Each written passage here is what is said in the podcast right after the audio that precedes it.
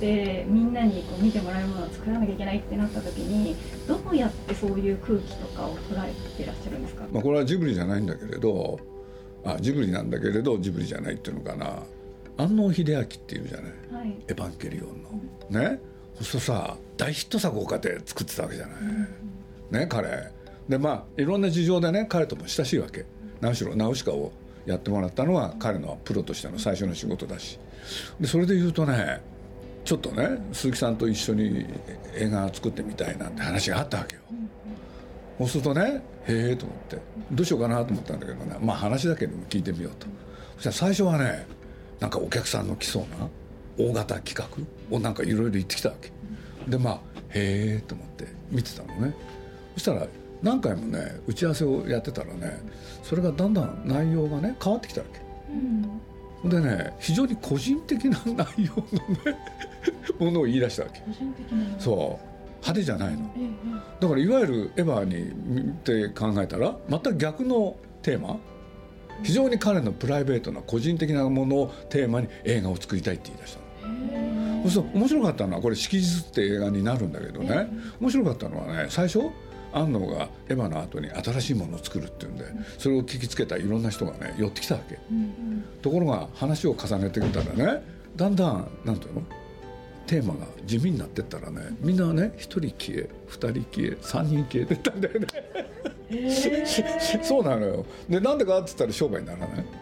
多分そういうことだったと思うんだけどね、うん、でも俺はね安野のこと好きだったから、なんとなく分かったわけ「エヴァンゲリオン」みたいになんていうの？みんなに見せるものをこうやってやってたでしょ？逆のものをやりたくなったのよ、それでないと自分のバランスが取れない、でまあねナウシカで世話になったとかね蛍の墓でも世話になったしまあねちょっと彼ねあのこれ作ると多分元気になるんだろうなと思ってねちょっと協力したんですよ。面白いの作ったんです「色日」って、うん、実写映画なんだけどね彼はそういう言い方はしてないんだけれど多分それを作ったことが何て言ったらいいかな次へのステップになった、うん、っていう気が僕はしてるんだけどね。だからねいろんな作り方があって構わないっていうふうにも言えるんだよね。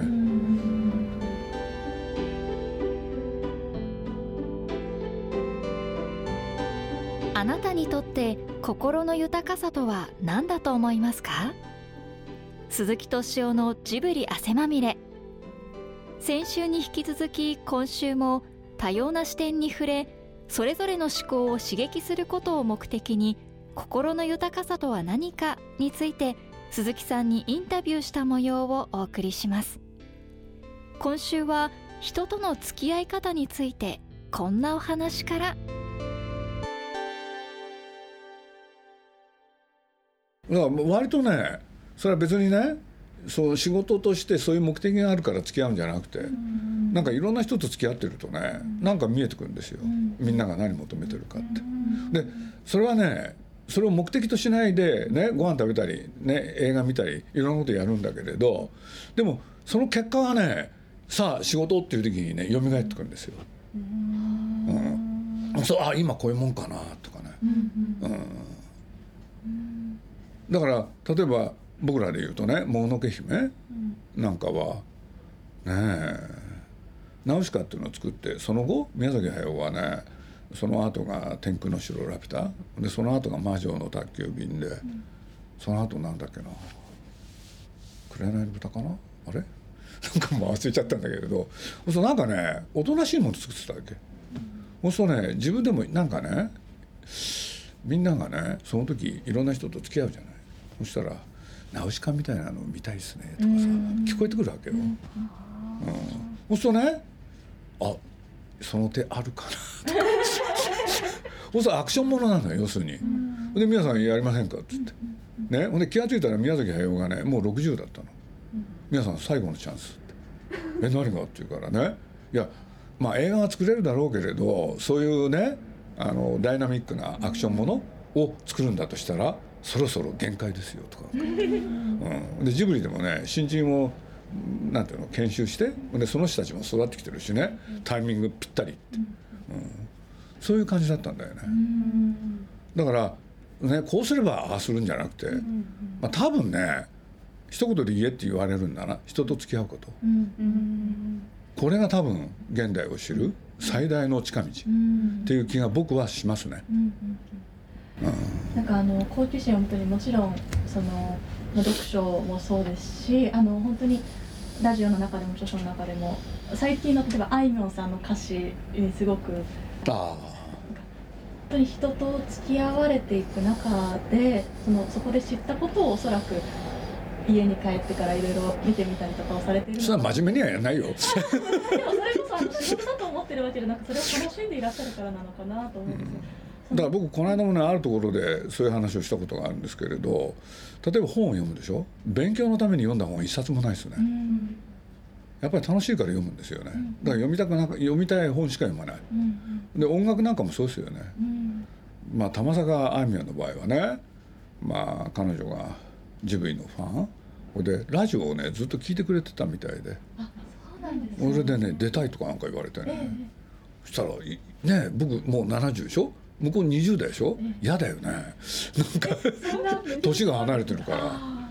でね本当はねその収録の日ドキドキしてたの。だって話が合うかどうかってあるじゃない。これがね気憂に終わるっていうのか全然平気だった。なんだか知らないけれどすごい気があって、うん、彼女はいいよね、うん、で懐かしい曲だった。僕にとっては。そうなんですね、うん、でまあなるほどと思ったのがね、やっぱりお父さんがまあ音楽関係の仕事をしててしかも彼女が好きだった人は吉田拓郎だったりする？そうすると僕ね吉田拓郎大好きだったんです。そうするとねあそうやってつながるんだなとかね、うん、だから彼女と彼女と会って何するとか何もないよね、ただ会ったら可愛かったよね そ れそれはそれそれはある、うん、なんかその懐かしさみたいなものがなんかこうテーマになってる？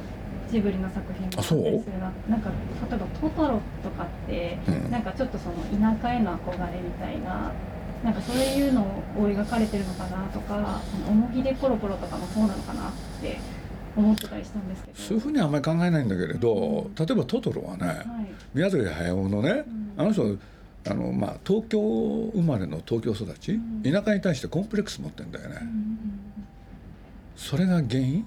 だから田舎はねいいに違いないって。なるほど、うん、そうするとそんなの幻想、うん、でねだから彼ね何て言うんだろう。僕のことをバカにする時はねね鈴木さんもね僕名古屋の生まれで都会でしょ？都会行こうって言ってね。本当にこうやってねバカにすんだよね。俺自分だってそうでしょ？っつって。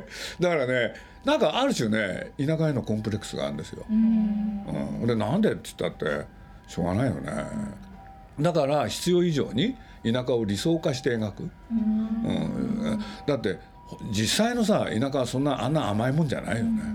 でもそれを理想化して描くのもね悪くないなっていうのは作った時の感想ですけどね、うん、まああれは僕やりたくて皆さんやろうって言ってやった作品なんでもう一本なんか言いましたよね作品。思い出ポロポロ。あれはね誰かが持ってきたんですよ。そうなんですよ。これやらないかって言われてね、そしたら高橋さんっていうのがねいいなってことになって、これでやることになるんだけどあの別に田舎へのねまあ高橋さんは岡山、うん、だからまあ田舎のこともよく知ってて、でまああの人はもっと社会的に何ていうの？地方の農業っていうのはどうなってるかに普段から興味があったから、それでやろうってことなんだけどね。でそっちばっかりで映画作ろうとしたから、あのちょっと困ったなと思ってね、ちょっとあの男を出しませんか？っつって。あのボーイフレンド、ね、で向こうで見つけるでしょ？あれ名前知ってますか？あの男の子の名前。わかんないでしょ？敏夫っていうそうだ。でなんで敏夫かってわかる？僕鈴木敏夫なんですよ。そう。そこから撮ったの。これなんでかって言ったらね高橋さんがねちょっとあの旅へ出てね田舎をね楽しんでるのもいいけれどそこで男性と出会うっていうのはどうですかね？そしたら高橋さんっていうのがねこの年になってねなんでそんなバカなことやんなきゃいけないんですか？それを説得してね。ね？いやだって旅へ出たらねやっぱり男性との出会いって大事ですよって。くだらないとかなんか言いながらね。俺でね気が付いたらねそいつのこと年男って名前にしたの。うん、鈴木さんが言い出したんだから年男ですよとか。あの最後の荷台の藁のエピソード私初めて何回も見たことあったんですけどあの著書で拝見した。あそんなことがエッチ。バレてしまいました。あれはねフランス映画はね藁が出てきたらもうそういうシーンなんですよ。そうなんです、ね、そう。2人が結ばれるってことなんです。だからもう映画をずっと見てきた人はねすぐ暗号だから分かっちゃうんです。やっぱりそうやって自分が見る時の知識だったりとか経験によって、もう何回も見る映画ってイメージが変わってくるっていうのはまさにあるんだなっていうそうですか、うん、僕はもうだから高橋さんにはねエッチですよね。で本当はねあれね高橋さんはね2人が裸で抱き合うのはどうでしょうかとかなんか、ね、くだらないこと言うんだよね 今のその「隣のトトロ」の話でもあの、現都会人から見た理想の田舎像っていう話がありましたが、ちょっとだけあの話を戻してそのよく物質的な豊かさと心の豊かさは反比例するんではないかっていうことを言ってらっしゃる方もいて、あの物のない時代は心が豊かだったねっていうようなことをおっしゃる方もいると思うんですがそれを私もなんとなく思っていてでもそれを私が思っていることは現代人から見たこの理想の昔像にとらわれてるのかそうだと思うのか鈴木さんご自身もいやいやいやそれはね物質的に恵まれたら人は心が貧しくなるの決まってんじゃない、これはね不思議でも何でもないと僕は思いますよ、で多分ね歴史は繰り返してるから、まあ、ついこの間まで日本人はね一億総中流とかなんか言われてみんな豊かだったんだけれど、どうもなんとなくみんな貧乏になってきたじゃない、そしたらやっぱり心のね大切さ、それを取り戻そうとする。これ自然だよね、うん。だからやっぱりそうは言いつつ一方で物欲もあるしでも一方で心の上もある、でそのバランスの中で生きてきたのが人類じゃないの、と僕は思うんですけどね。うん。だからそれはいろいろありますよ。うん、うん、そのと時代によってその心の豊かさというかそういうものって求められてるのが変わってるんですかね？なんかその貧しくなったりその社会的に。あのねもう1960年、うん、60年代？今からだからなんだろう。50年ぐらい前にすごく言われたことがあるの。でそれは何かって言ったらねあのいくらねお金があっても人は幸せになれないって、うん、こんなことをね訴えた人が随分いたの。うん、そうするとね物が人を幸せには究極では幸せにしないことは分かってるって、うん、例えばそれを一番強く訴えたのがね寺山修司っていう人ですよ。やっぱり心の充足が必要、うん、で当時ね一番ね政府がね叫んでたのがね生きがいっていう言葉ですよ。今働きがいなんて言う そうなんだ、はい、だからそういうことってね繰り返しね何度何度も顔を出すの、何度も出てくるし、うん、だから長く生きると面白いよ、そういうことがね見えたりするんで、うん、より戻しだったりつながっていたり少し変わってそうそうそうそうそうそう、うん、本当ね長く生きるとそういうこともいろいろ分かるんだなと思って、うん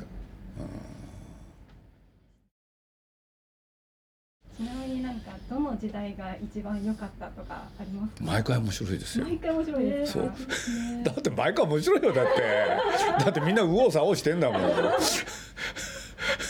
し俯瞰的に見ていらっしゃるんでみんなが右往左往してるのを少し俯瞰的そんな大げさなこともしないよ。見てりゃ分かるじゃないなんとなく。でみんなのことバカだなと思って。だから年を取るっていうのはそのね自分はいろんなこと体験してきたから、あのやっぱり面白いことが分かるよね。あやっぱりね前はねそのこと分かんなかったけれど年齢を重ねることによってそうなりました。うん。心の豊かさね。口で言ってるうちはダメなんじゃないかな。それを行動にしないと。え？行動にしないと。うん。だからまあ最初の話に戻れば、うん、やっぱりね自分のこと考えてたんじゃ心は豊かにならない、うん。人のこと考えればねね多少変わるよ。豊かになるよね。でもそれはあのなんだ意識してることじゃなくてはっと気が付くもんだよね、あなんか自分が前と違うって。多分そうなんじゃないかしらっていう気はしますね僕は、うん、その鈴木さんがそれに気づいた瞬間っていうのはあったんですか？いやだから僕の場合はね小学校の時からね人のことばっか考えなきゃいけないから自分のことで悩む余裕がなかったんですよ、時間もなかった。でそれ延々続いたの。それで言うと小学校の時そうでしょ、で中学になってもそうだったし高校になってもそうだし、延々なんですよ。で僕らのねあの時代ってやっぱり学生運動なんてのもあったでしょ、うん、あれなんかまさにそうなの、うん、あれ自分のこと考えてたらねできないんですよ、うん、そうするとやっぱり人間ってねそういう側面もある、じゃあ僕の方からちょっと質問しますね。ナウシカって見たことありますよね。あれなんで戦うんですか？自分の理想とする自然の世界を守るそうですか？本当ですか？誰のために戦ってるんですか？ナウシカは本当ですか？違うんじゃないですか？風の谷って何人人が住んでるんですか？知らない？500人。直しか何考えてるんですか？なんでトルメキやその他と戦うんですか？はい答えは簡単。その500人のためでしょ？その後の一点においてね自分のこと何も考えてない。だから応援したくなるんですよナウシカってだって彼らをねあの国を守るためなんですよ。風の谷を。だからみんなの共感を呼ぶわけ。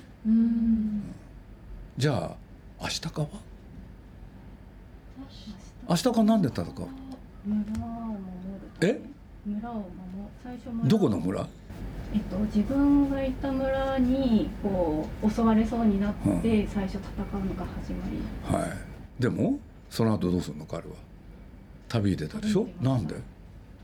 つまり彼はあざをさ治すためでしょ、わ分かる？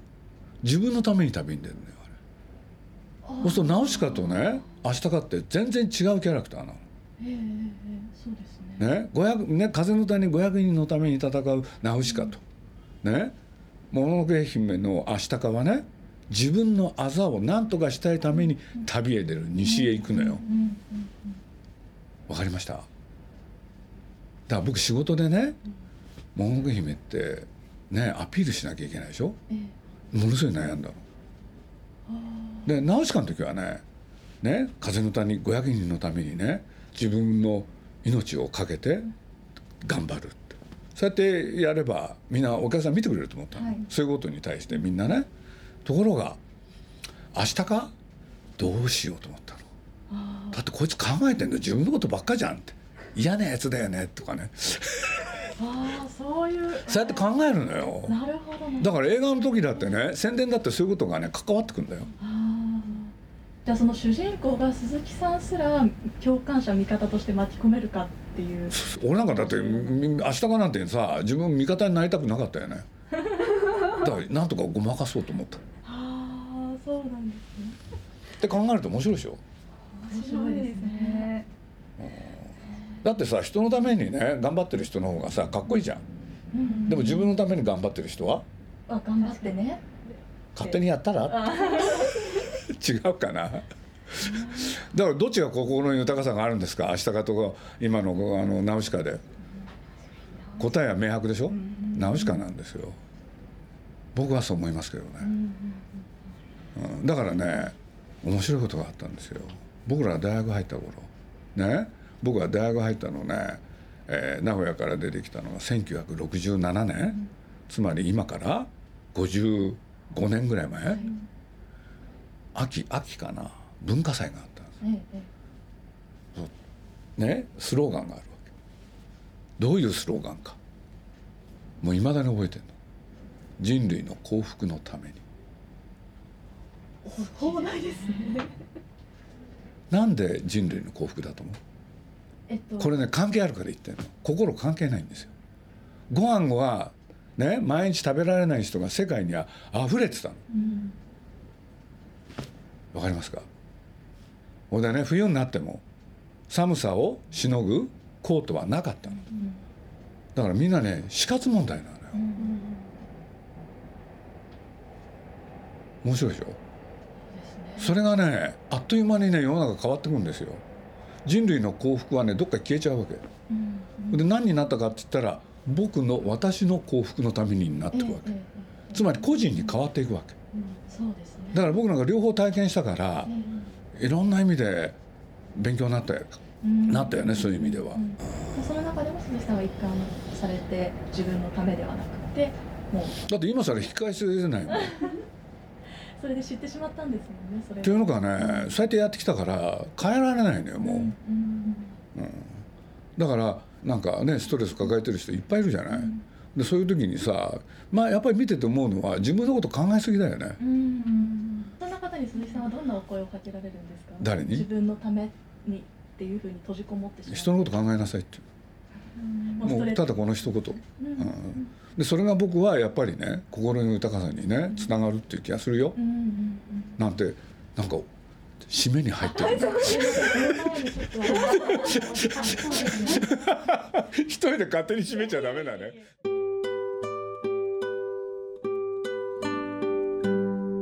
2週にわたってお送りしてきました鈴木さんが語る心の豊かさについていかがだったでしょうか？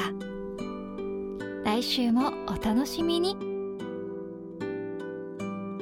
鈴木敏夫のジブリ汗まみれこの番組はウォルト・ディズニー・ジャパンローソン日清製粉グループ au の提供でお送りしました。